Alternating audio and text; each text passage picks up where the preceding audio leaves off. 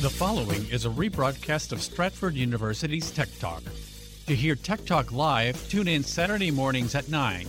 You can find us on the radio on 1500 AM, 1045 FM, 1035 FM HD2, 1039 FM HD2, and 1077 FM HD2. Or you can listen live online at federalnewsnetwork.com. Interfacing complete. Please stand by. Now downloading Tech Talk Radio with Dr. Richard Shurtz and Andrew Mitchell. Tech Talk Radio. It's technology you can understand. And now, here are Dr. Richard Shurtz and Andrew Mitchell. Welcome to Tech Talk Radio. We are in the virtual faculty lounge at Stratford University talking technology. I'm Dr. Richard Shurtz. And I'm Andrew Mitchell. Well, it's great to be back. I've been traveling for a while, and now I'm finally back in the saddle and uh, glad to be here for a live Tech Talk show. A lot has been going on in technology. We've got, uh, you know, this war in Ukraine is creating lots of movement. The malware brought down a satellite imaging system, satellite, uh, satellite communication system in Europe and Ukraine there's been a huge brain drain of Russian IT folks leaving Russia for, for greener pastures. And AI is making great strides. It may actually allow us to have direct translation from a language A to language B without going through an intermediate language like English. This week, we're going to feature Donald Ervin Knuth. He's the um, called the father of the analysis of algorithms, and he wrote the classic book, The Art of Programming. He's got a very interesting story, and of course, it was a huge, huge mailbag. There's a letter in your mailbox. We got an email from June in Burke. I have a three year old Toshiba laptop that's currently running Windows 10. I've been playing games on it with my brother, and we love it. We spend hours playing the games. The problem is the laptop gets very hot and shuts down in the middle of the game. I've blown out all the dust from this machine, but it still overheats. What can I do to make it run cooler while playing my game? June and Burke. Well, June, blowing the dust out of your laptop's internal is always a great way. is always a great place to start because if anything's blocking the uh, the vents where the, the fans operate, it will cause your computer to overheat. But there are a few other things you can do. Uh, first of all, make certain that the laptop's fan is working. It could be the fan's not functioning properly. You know, some of the fans are variable speeds. Make certain the fan is actually on. That's number one. If it isn't, replace the fan. You might also make certain that your laptop is free of malware, viruses, trojans, spyware, adware. They they make even the fastest computers run sluggish and sometimes overheat because they're doing a lot of stuff in the background. Make certain you close all other programs when you're playing the game. Don't don't leave anything else on. Shut down everything so only the game is on. And you might want to use Microsoft's Autoruns program, Autoruns, A U T O R U N S, to reduce the number of programs that start up when you turn on the computer. Autoruns goes through, it figures out which programs are automatically run, and you can disable that auto run. And it's a it's it's it's a it's it's a, a program that you can download from Microsoft directly.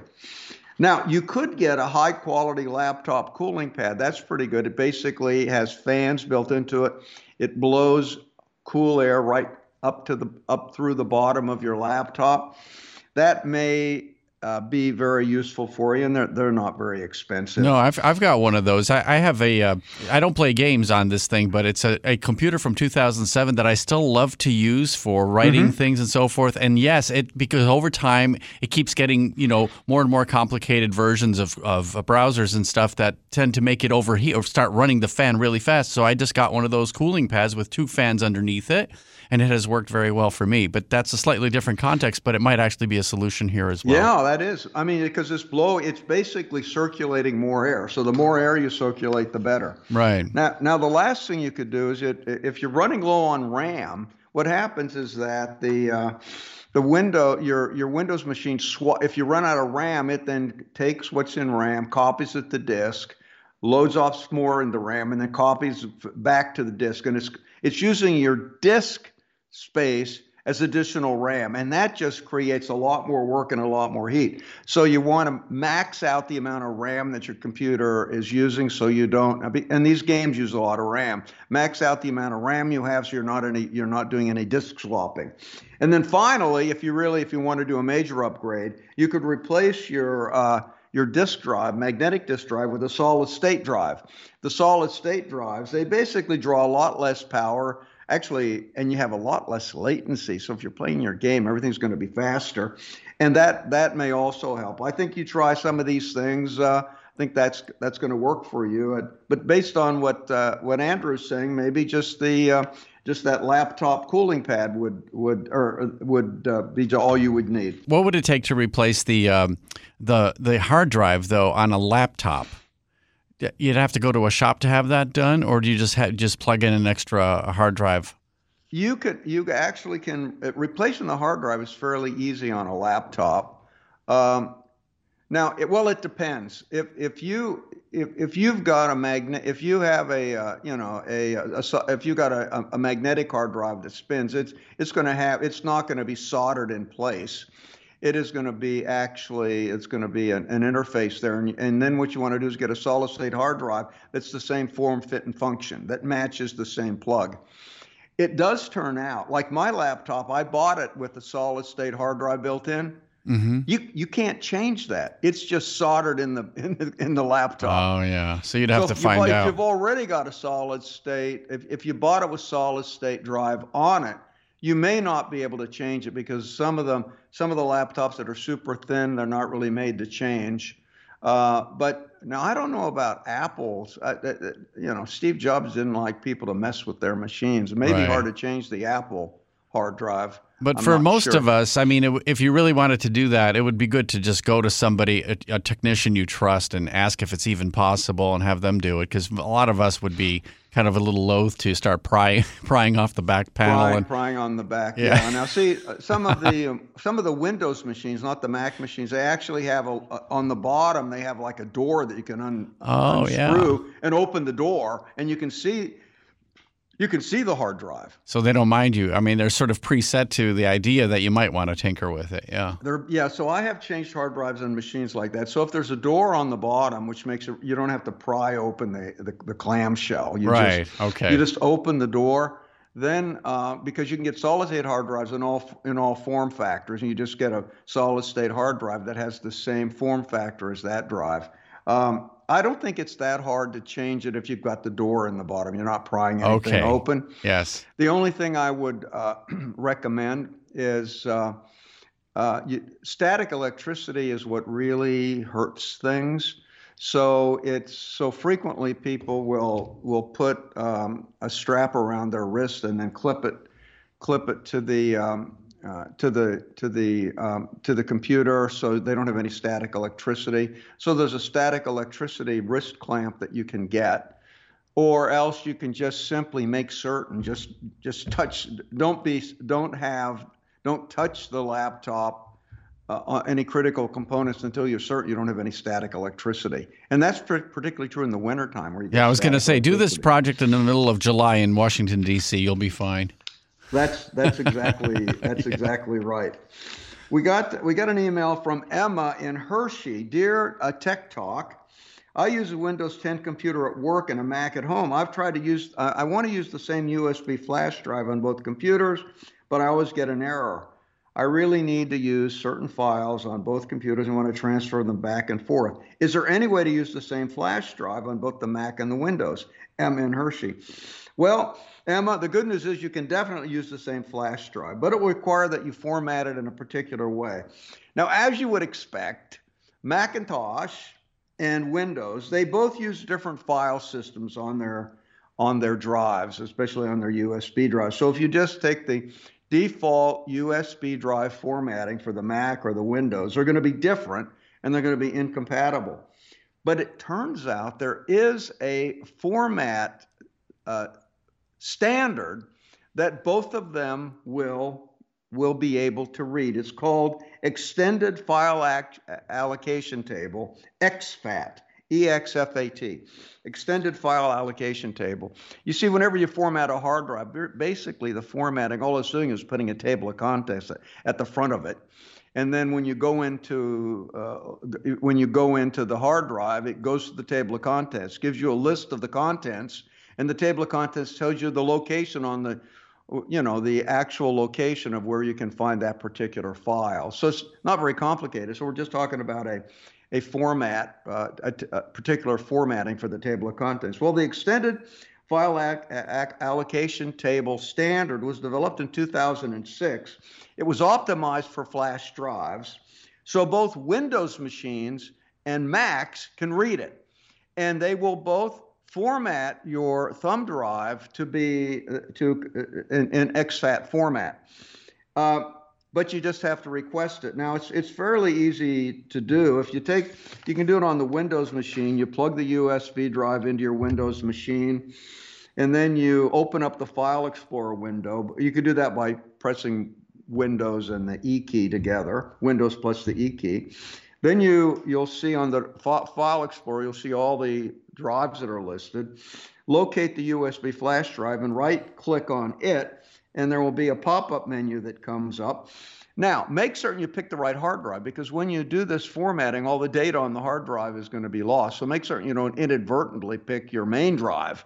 You'll lose everything. That's super important right there. Yeah, so you want to pick the USB drive yeah. and make certain just double check the name.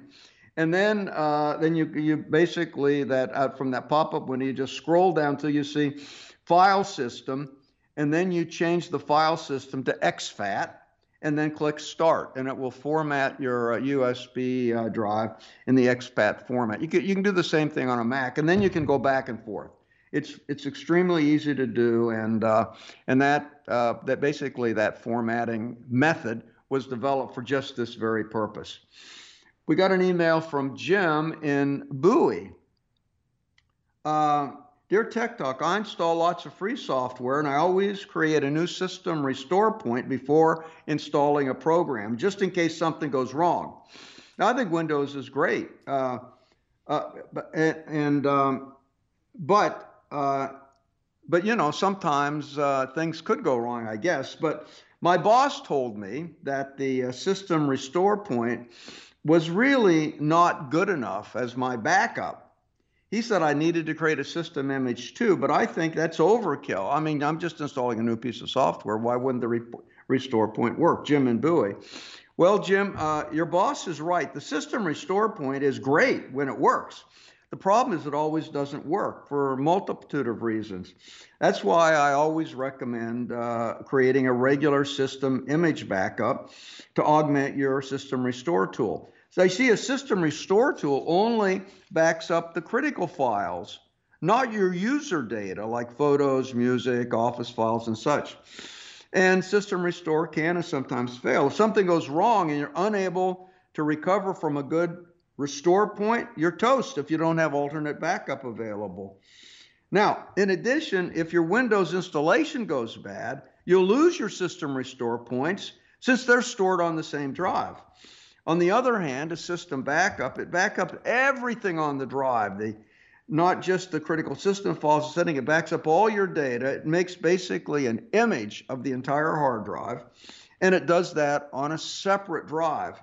So if your main drive fails or if your system becomes corrupted, you can simply restore the entire image and you've got it all. And that basically is the safest way to go.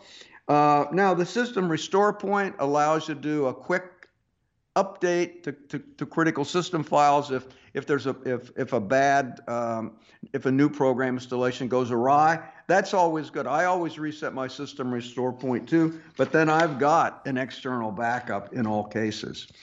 We got an email from Lily in Fairfax. Dear Doc and Andrew, I've got a smart TV, and my mom told me that she heard on the news that viruses can infect smart TVs and we need to run a virus scans on them. I didn't even didn't even know a TV could catch a virus. Is that true? And how do I run a virus scan? Lily in Fairfax. Well, Lily, it is possible for a smart TV to catch a virus, and it's happened in some very, very few isolated cases. Now, I haven't seen any reports of widespread viral outbreaks with smart TVs made by Samsung or any other TV manufacturer. Now, while a smart TV is capable of catching a virus, uh, because it's basically a computer, I don't recommend you run the scan because, uh, uh, you know, the viruses are so rare. You don't really surf the web with your TV that much. And I've heard some instances where virus scans have actually bricked the TV, so I don't think it's worth. Why the, would uh, that ever happen, though? Is that because it's a kind of malware that you're using to do the scan, or or just the very process of it somehow jams it, it up just, the TV? It, it's just uh, not a very well written program. Uh huh. Yeah. It's not used that So it's just not going to be worth the yeah, risk. It's, it's not a well written program. Now, at some point, smart TVs might be to the point where it's with run, risk running periodic scans, but I don't think we're at that point right now. The big news that, that I had, you know, remember when we had all these uh, um, leaks of NSA algorithms, NSA hacking tools? There were a whole series of hacking tools where NSA was able to hack into smart TVs to spy on people. So, so if you've got you know nuclear secrets and you think some nation state is going to be spying on you, I wouldn't talk about your um, nuclear secrets around your TV because there are in fact uh, you know state you know tools that are available where people could hack into the TV. They could activate the um, they could activate the uh, Voice the, uh, control, right? the voice control, Yeah. yeah, the the uh, the microphone on it.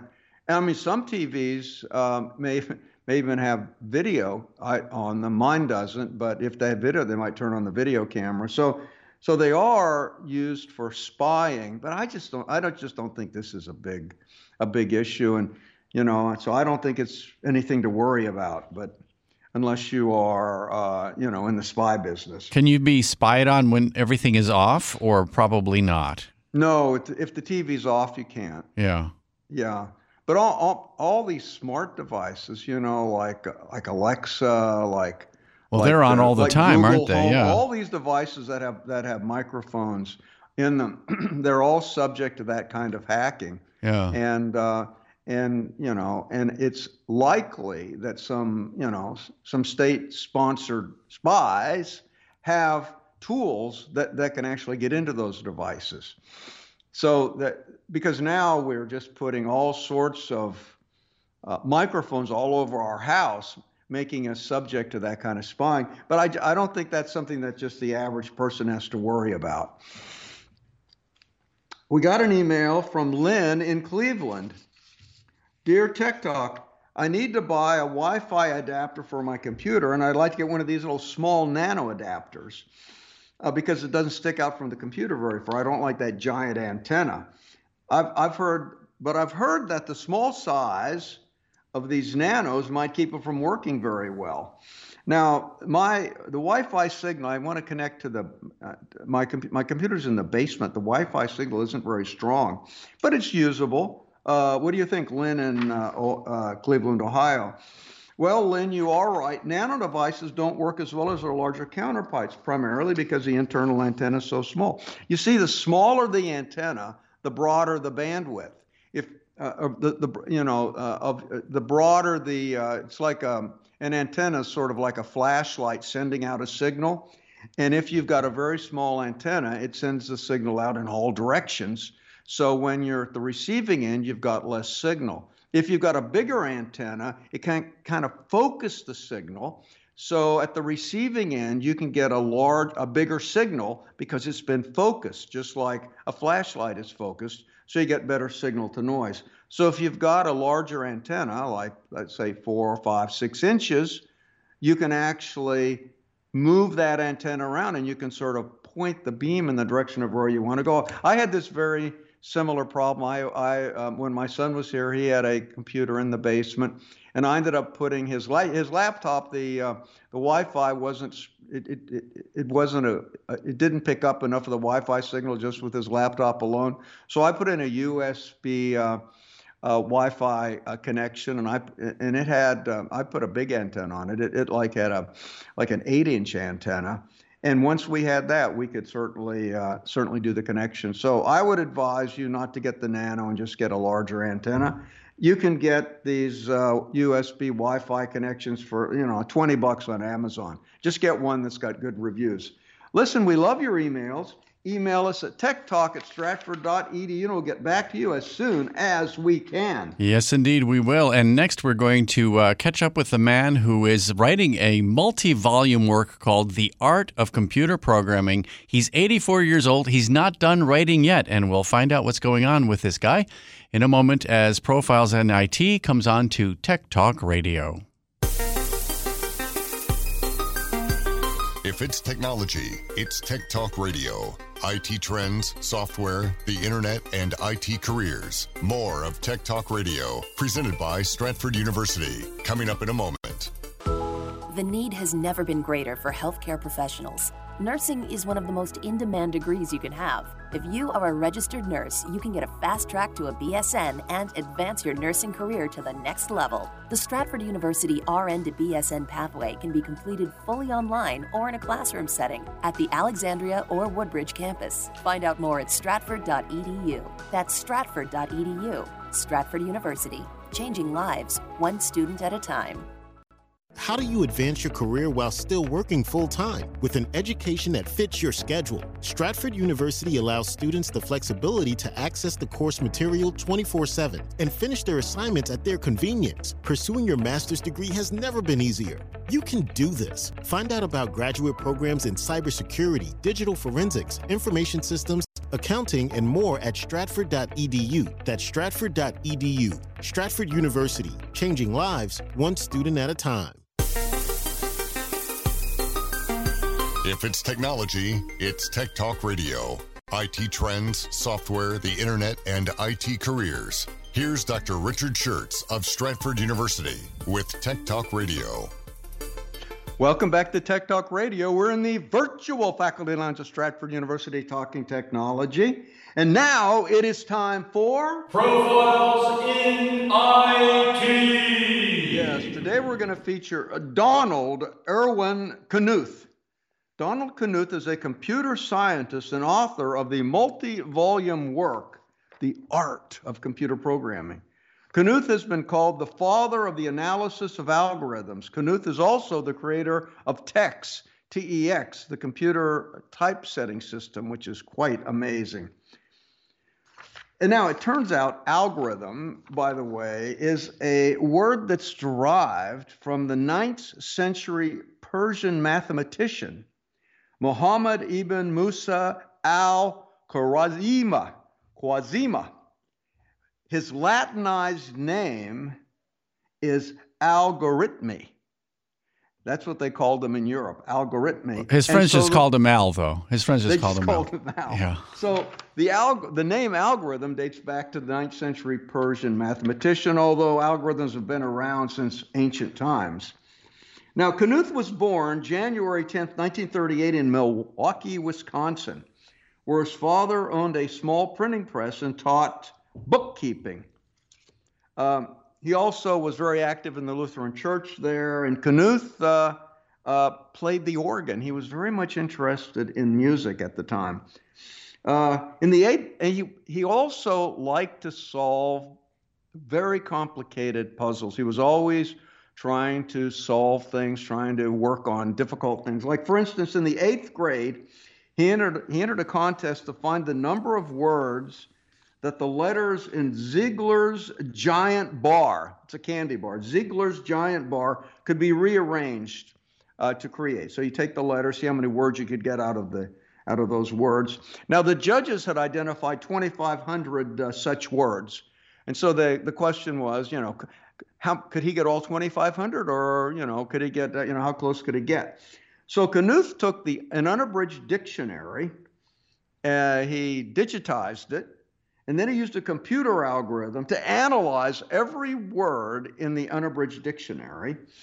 And with his algorithm, he identified 4,500 words that could be made, not 2,500. And, and he won the contest now, by a huge margin. Just so you know, though, so it turns out he stayed away from school for two weeks. This is eighth, an eighth grade kid who doesn't go to school for two weeks so he can do this project, and and he won stuff. He won a sledge, which is handy in Wisconsin where there's a lot of snow. He won a chocolate bar and he won a TV for the school. This is what I've wow. learned. So he yeah. won he won a chocolate bar for every single kid in the school. Yeah, yes, yes, actually a chocolate bar for every kid. Correct. Yeah. Yeah. It's it's it's called a giant bar, but it's not that giant. It's one for every kid. Yeah. So he he was always interested in, you know, analyzing things. He he liked to write. And so he would analyze his writing with algorithms because when you, a, a well written sentence, a well written paragraph has a certain structure to it, and he would analyze it. Uh, he also liked music because music has a mathematical component. So he was always trying to analyze things. Now, but he ended up uh, deciding to choose physics over music when he when he enrolled in Case Institute of Technology, and. Uh, and uh, he started studying physics at Case, and he was introduced to the IBM 650, which this is one of the first IBM computers that was out there. So he read the computer's manual. I mean, th- this is so unusual. He said, you know, the compiler, which actually um, uh, which actually compiles, say, Fortran into computer language, he he decided that uh, that it didn't do a very good job at that. So Knuth as a freshman, decided to rewrite the, the, the compiler code for the machine in assembly language.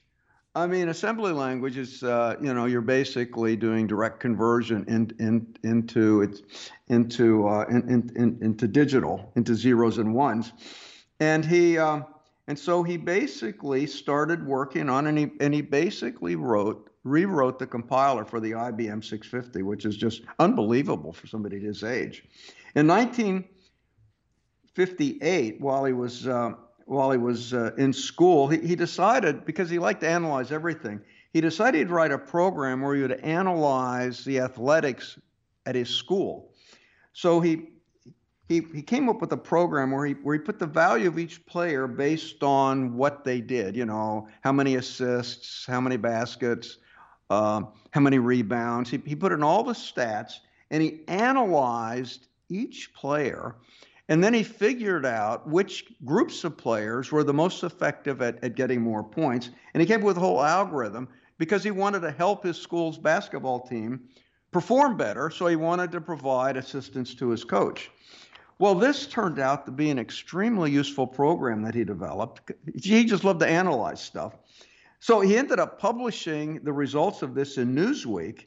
His program was covered by Walter Cronkite in the CBS News, and and and I think this method was you know was was picked up by some uh, some large teams on, on on how to analyze their players. So he was 20 years old when he did that. This talks about a lot of these guys peaking early, but he didn't peak at this point. This is just a remarkable thing he did. He had a lot more uh, ahead of him, didn't he? Yeah, he certainly did. He was really young. He was one of the founding editors of the Engineering and Science Review while he was still in college. Uh, he switched from physics to mathematics in 1960, and he ended up receiving a BS and, ma- and master's degree in mathematics simultaneously. Uh, in 1960. How do you do 19- that? You that is some course load. I mean, you're pretty much doubled up on your courses as well as writing uh, some sort of thesis or, or work that proves of something, right? That's right. Yeah, he and then then he went to Caltech and got a PhD in, ma- in mathematics. Wow. In 1963, in only three years. Wow. Uh, now, then he uh, Caltech thought, hey, this guy's pretty exceptional. They hired him as, as an associate professor, and he immediately after finishing his uh, PhD in mathematics, began working on the book, The Art of Computer Programming.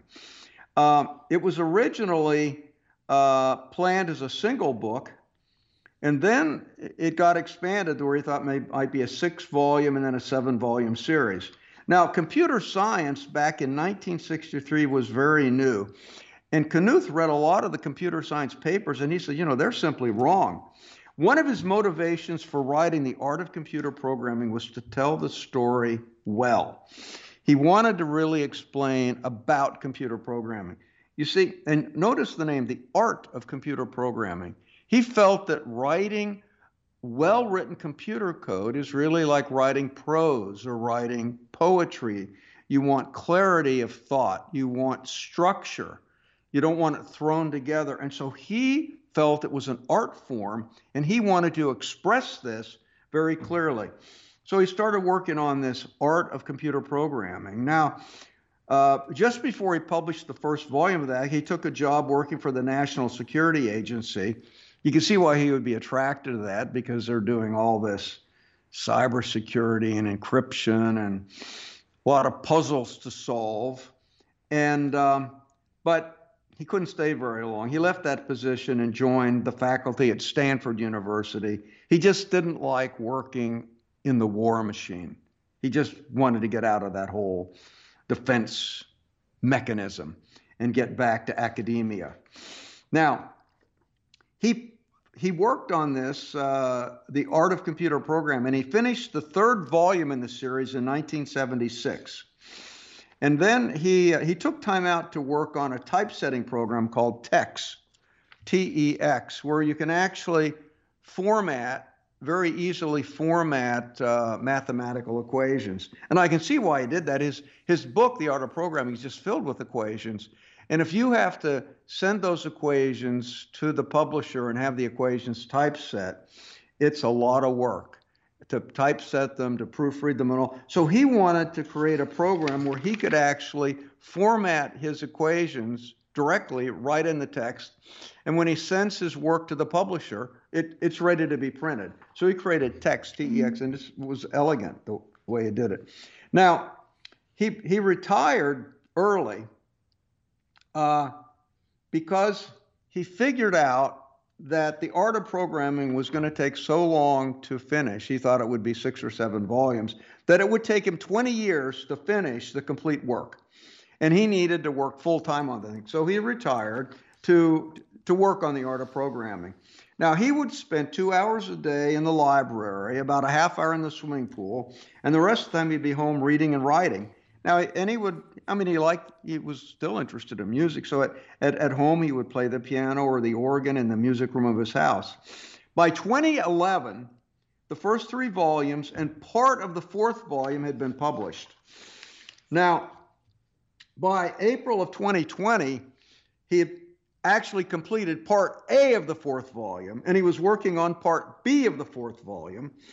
Now, he's now saying that now the fourth volume He's now reduced the scope of the art program. He doesn't think it'll be seven or eight. He thinks it'll be four volumes, but the fourth volume will have sections A through F. And now he's writing section B now. Section A is done. Now, he still likes to go back and teach, so he gives uh, lectures a few times a year at Stanford University, which he calls Computer Musings. He's also a visiting professor at, um, at Oxford University there in the UK. Now, you know, he, he's got a great sense of humor. Like what he likes to do, if anybody finds a mistake in one of his books, a typo, he sends them a check for $2.56. Because 256 pennies is equal to one hexadecimal dollar. Hexadecimal is basically. When you count uh, to six, then you go back to one again, right? Hexadecimal. Yeah, hexadecimal yeah. Is, is base uh, 16, yeah. So, oh, 16. Uh, so okay. it's, it's uh, so there we go 200, 256 pennies. Now, he's he also in between writing the art of programming, he uh, he's an organist and a composer. In 2016, he completed a musical piece for the organ titled Fantasia Apoca- Apocalyptica. Ap- yeah. Yes. That one. yes, it's it's a trans. Let's see, apocalypse, apocalyptica. Yes, like the apocalypse. apocalyptica. Yes. Fantasia apocalyptica, which he describes as a translation of the Greek text of the Revelation of Saint John the Divine into music.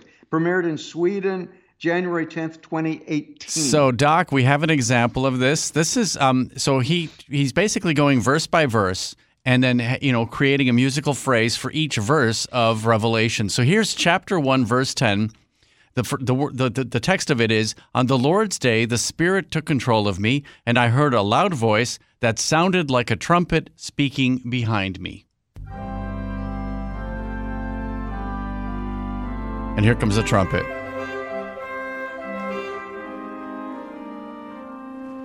So it's kind of a literal musical retelling of the entire book of Revelations. Wow, that's that's really interesting. Yeah.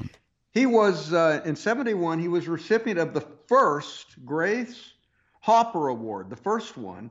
He's received various other awards. He got the Turing Award. That's like the Nobel Prize in computer science. Yeah, the Turing is. Award, Yeah. the National Medal of Science, the John von Neumann Medal, the Kyoto Prize, all the top, all the top prizes in the world in technology he has won. He's revered by people as the man who's really put structure into computer programming, computer science. One, I, I was reading one man in Japan said when he read The Art of Programming, he felt like he was read, re- reading a poem. It was articulated so well. So there you go, everything you'd want to know about Donald Ervin Knuth. Yeah, so pour yourself a coffee, pull up a chair. Doc is about to dissect a trend that's happening right now the balkanization of the internet. He will share his observations from the faculty lounge next on Tech Talk Radio.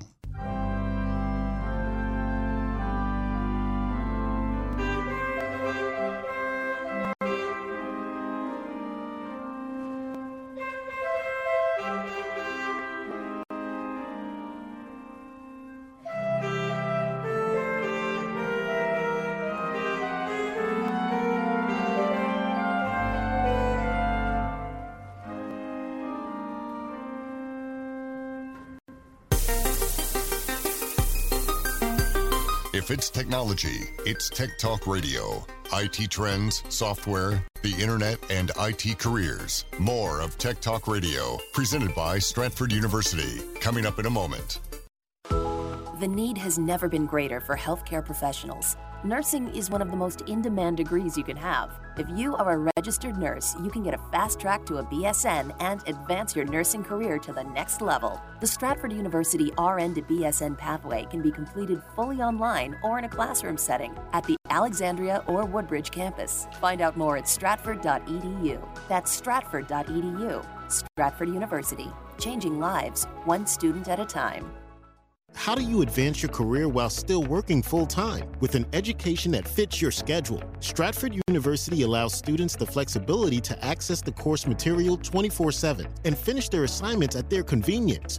Pursuing your master's degree has never been easier. You can do this. Find out about graduate programs in cybersecurity, digital forensics, information systems, accounting, and more at stratford.edu. That's stratford.edu. Stratford University, changing lives one student at a time. If it's technology, it's Tech Talk Radio. IT trends, software, the internet, and IT careers. Here's Dr. Richard Shurtz of Stratford University with Tech Talk Radio. Welcome back to Tech Talk Radio. We're in the virtual faculty lounge at Stratford University talking technology. Now it's time for observations from the faculty lounge. Let's talk about the balkanization of the internet. That's the breaking up of the internet into separate entities. The internet goes back to the uh, development of TCP/IP, the uh, algorithm that's driving the internet, that was developed in the summer of 1973. It was actually funded by the uh, by the Defense Department because they wanted to create a protocol that could withstand a nuclear attack, where you take out a node and the network automatically reconfigures itself to transport traffic via another path without using that node. So it would be very resilient in the event of an attack. So they developed a packet switching network where you could where the routing was dynamically adjusted based on uh, based on traffic flow and it was really designed to be, um, you know, uh, a global network. Now, Bob Kahn and Vint Cerf, when they developed this for the Department of Defense, they lobbied the Defense Department to make this network unclassified. See, initially it was all classified work. They labeled, they convinced, and they convinced the, De- the Department of Defense to make it unclassified. Moreover, they convinced them to make the source code for it open source. So all the protocol stacks that were on the Unix machines, all the domain name servers, everything was open sourced and available to the world. And that choice of making an open sourced uh, code, unclassified for the internet, was responsible for creating a global phenomenon. It was extremely, extremely important uh, to Bob Kahn and Vint Cerf that this be done that way. You see, they felt that a communication network that actually allowed all people globally, no matter what country, to communicate uh, would actually change the world for the better. And their goal was to make the world closer and to bring information to everyone. They felt that if you get information to uh, countries that have repressive governments, it's going to be harder for those governments to operate if people have information. So that was the premise of the whole internet. And it started out to be that way one internet in the entire world. And then there were certain countries that just didn't like their folks, their citizens having information at their fingertips. China was the first one. China set up the what they call the Great Firewall of China, and they started uh, basically separating themselves as much as they could from the internet in order to censor information. I remember when when I was in China, uh, I would go there, and if I would want to look at say Wikipedia within China, it would be blocked because Wikipedia, as far as the Chinese government, just has too much truth in it, and they don't like it. They can't control it. But I could actually, from my hotel, I could use a an encrypted VPN and I could go out to some server in Sweden, say, I, I, had a number of servers that I could go to, and I would go to a server through an encrypted uh, co- uh, communication line, and I could look at Wikipedia from within China. So it was still possible to. Uh, to communicate with the rest of the world, even with the great Chinese firewall. But Chinese got has gotten better and better and better at trying to control it, and they are trying to uh, create their own internet pod. Now, the internet has a number of features that that that you have to have. You got the domain name system. You know, if you type in a number, you type in a name, it goes to the domain name server. It converts that name, like Stratford.edu, to a binary address, uh, which is if it's it's it's either a 32-bit binary address or 128 bit binary address, depending on what version of the internet protocol you're using. And it converts it to that binary address. And then once it has that binary address, it can send the packet to that binary address. Now, it's set up now where the top level domain name servers are actually located out here in Tyson's Corner, out and around Washington, D.C., because that's where the internet was developed initially. And say China, what doesn't like to have all their traffic going through Washington, D.C. So China has created top level domain name servers within China. So if anybody wants to put in a name, it goes to a top level domain name server within China. And then they get they get the translation to the digital address there, so they can be self-contained. China wanted to create a situation where they could cut themselves off from the rest of the world and still operate. Now, the second thing that uh, that an internet needs is that you need to have a uniform naming system and a uniform numbering system. You can't have two addresses that are the same on the internet. It can you, you don't know where to send it. So there is the uh, ICANN, which is the Internet Commission on uh, Naming and Numbering, and that sets up a system where certain IP addresses are assigned to different countries. Uh, we only have one domain name allowed. And China, even though they want to be able to have a separate deal, they are apparently following the ICANN standards. They're not creating rogue IP addresses. They're not trying to create rogue um, um, domain names. So they are maintaining the standards of the domain name system. They just want to have a separate domain name system so they could cut themselves off if they would want to. Uh, you know, the Internet Society does not like what China is doing because they don't like the restriction on Internet at all. They want the Internet to be apolitical. They don't like politicians getting involved with it. Now, this came up recently in the case of Russia because now Russia wants to create their own their own walled garden of the internet. They were talking about cutting off cutting off Russia from the rest of the world so they could operate their own internet. I know Zelensky in Ukraine has has told the West that we should cut Russia off from the internet. And I'm really opposed to this because I think the internet, because it gives access to information to the general public, does more good than bad. And the general public has tools that they can work around to get information. So the young people who know how to use VPNs in China, they're getting they're getting the truth from the Western news sources. The older folks that don't know how to use VPN aren't tech savvy. They just have state television. They're they're getting the state television propaganda. But I think on on general, uh, having an open having an open internet is is is better is better for the world. But I started thinking about this breaking up the internet into individual pods, like the Chinese pod and the Russian pod, is really bad for humanity. And I think the um, the long-term benefit to humanity is to have an open internet that everybody can use. What do you think about that? Well, uh, I was going to ask you if if these uh, repressive governments like China and Russia um, do they have ways of? Uh, are they getting ways of blocking the use of VPNs in the first place? Is, do they have? Are there any tools out there for that? Yeah, the, you can. What it is, it's like a cat and mouse game. They can identify because a VPN server has a particular IP address. So they could. So what I found, like uh, you know, I'd like use a server in Sweden. The Chinese had discovered that server, so they blocked that IP address. I, I had a list of about 20 or 30 VPN addresses that I would go to. So they, they, they can block them. Uh, and then if I would use an unencrypted, if I used an unencrypted VPN, uh, I could only use that unencrypted VPN for about uh, a few minutes because they were actually eavesdropping on my uh, on my communication channel and they could tell what I was doing and they blocked me if I used an encrypted VPN, I could I could continue a little bit longer. It's a cat and mouse game.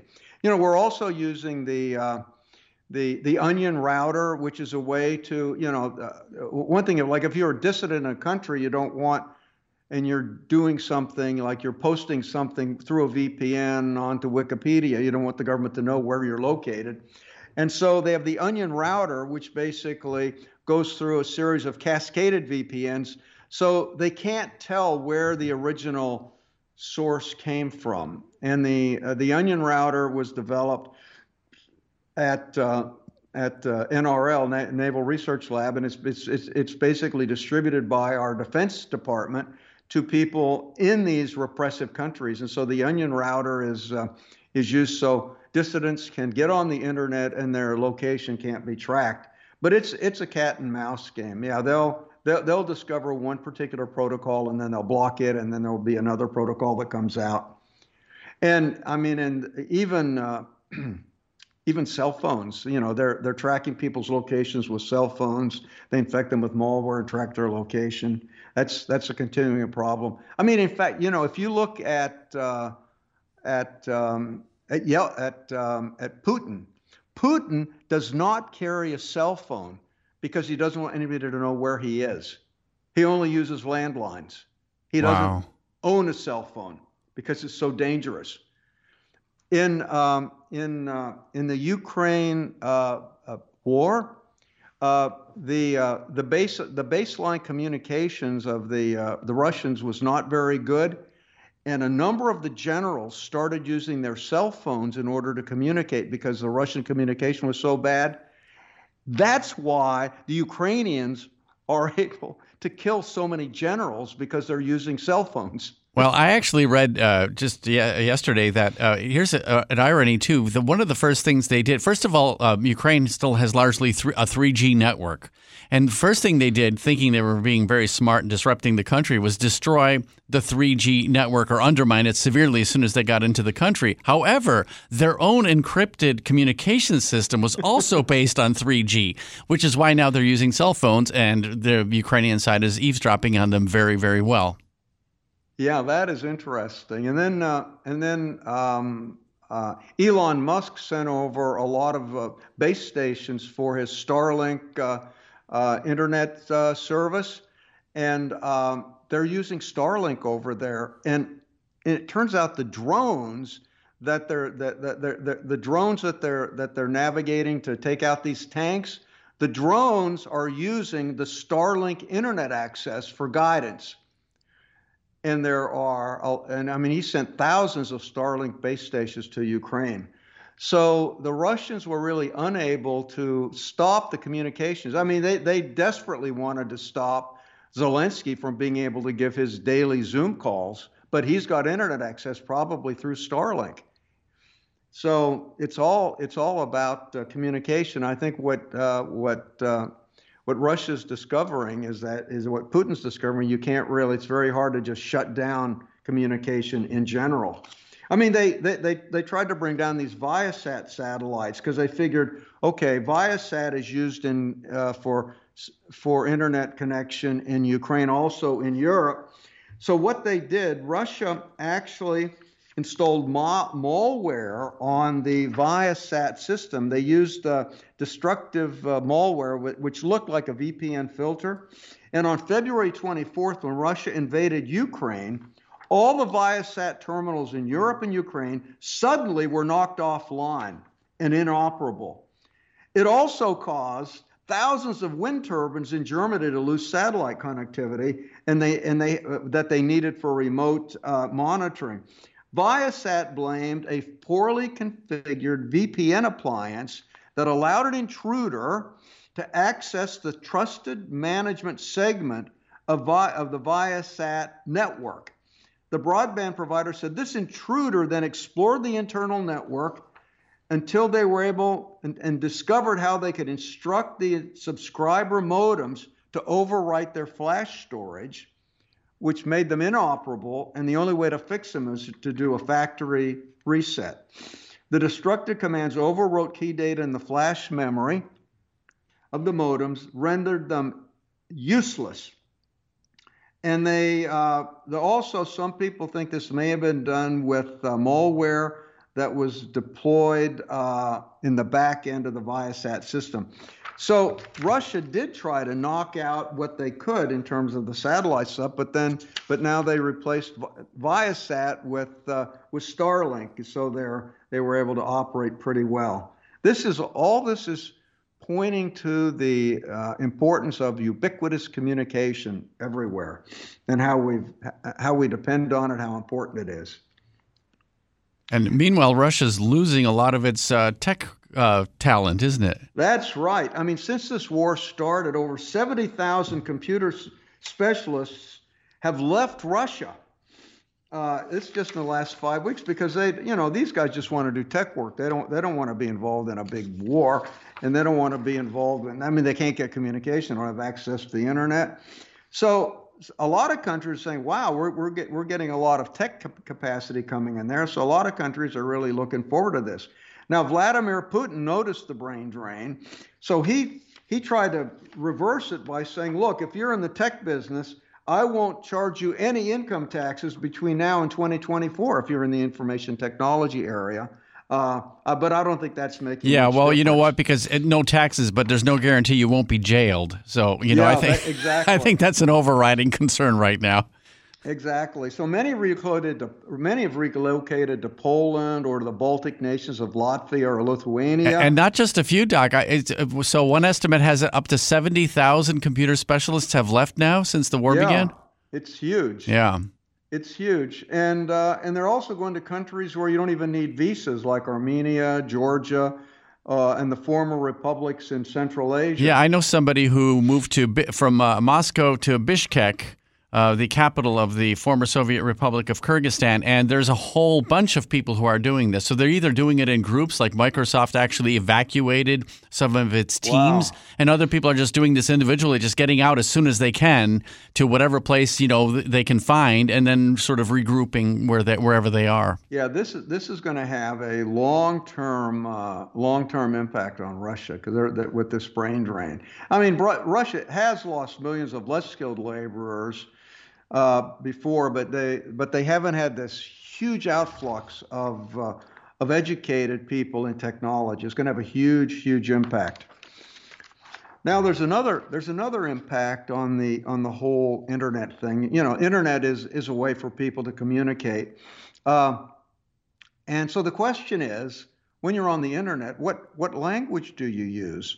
Now the internet has primarily been English centric. That's where no matter what language you communicate, uh, whether it's whatever language, you end up using English on the internet. So English has become the lingua franca of the internet. Yeah, Doc. I looked at so lingua franca is, is Latin, and I was sort of we were trying to figure out you and I what, what mm-hmm. why is that? Why are we saying that? And I was like, well, doesn't that just mean the French language? And essentially, it does. But uh, the term came about. It is a very old term. It's like a thousand years old.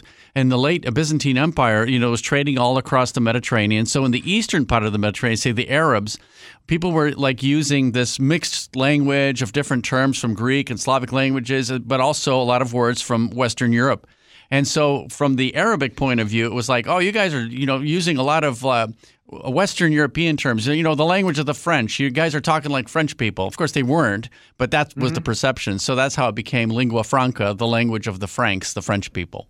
Oh, lingua, and so yeah. That, and and so I mean everything on the I mean all uh, you know algorithms, computer programs are written in English, uh, uh, and so it's all over the internet. And so, but what is happening that's really quite interesting is that artificial intelligence is allowing for immediate translation into another language. So we have the possibility that somebody could be in a uh, in a threaded discussion with someone, and they could type in Chinese. Yeah, you know and who does that? Talking to somebody who's speaking French, and the Chinese is translated in real time into French. Yeah, I I, I know that uh, the WeChat, which is kind of the Chinese uh, version of WhatsApp, is uh, is doing that, where it's easy to communicate with a Chinese person. They'll be typing in Chinese, they flip it to whatever language you're speaking, and then you write back in yours, and they flip it back to uh, Chinese. It's really handy because those are such different languages. Yeah, and so if, if we can go directly between between one language to another, then English is no longer needed as an intermediary, and so English may be replaced as the lingua franca of the of the internet. I remember that uh, I was uh, in fact, uh, when I went to Spain a while ago, I, I, had Google Translate and I had to buy some parts for a sailboat. So I'd go to the parts store and I would speak into my phone in English. It would translate it into Spanish. And I would show the guy what it said. And then he would speak in Spanish and would translate it into English for me. And so we were able to communicate quite well, uh, even though uh, even though I didn't speak uh, didn't speak Spanish. So that was actually quite quite the deal. Are we almost out of time? I'm yeah, we are, Doc. We really are. Oh, listen, we love your emails. Email us at Stratford. Uh, email us techtalk at stratford.edu and we'll get back to you as soon as we can. And check out all of our programs on stratford.edu, our health science programs, uh, business programs, computer science programs, networking programs, software engineering programs. We got culinary and hospitality. And when you find a program you like, tell them that you heard about pro- that program on Tech Talk Radio.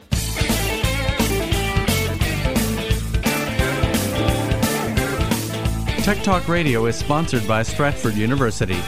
For more information on courses at Stratford University, call 1 800 444 0804. Thanks for listening to Tech Talk Radio Online.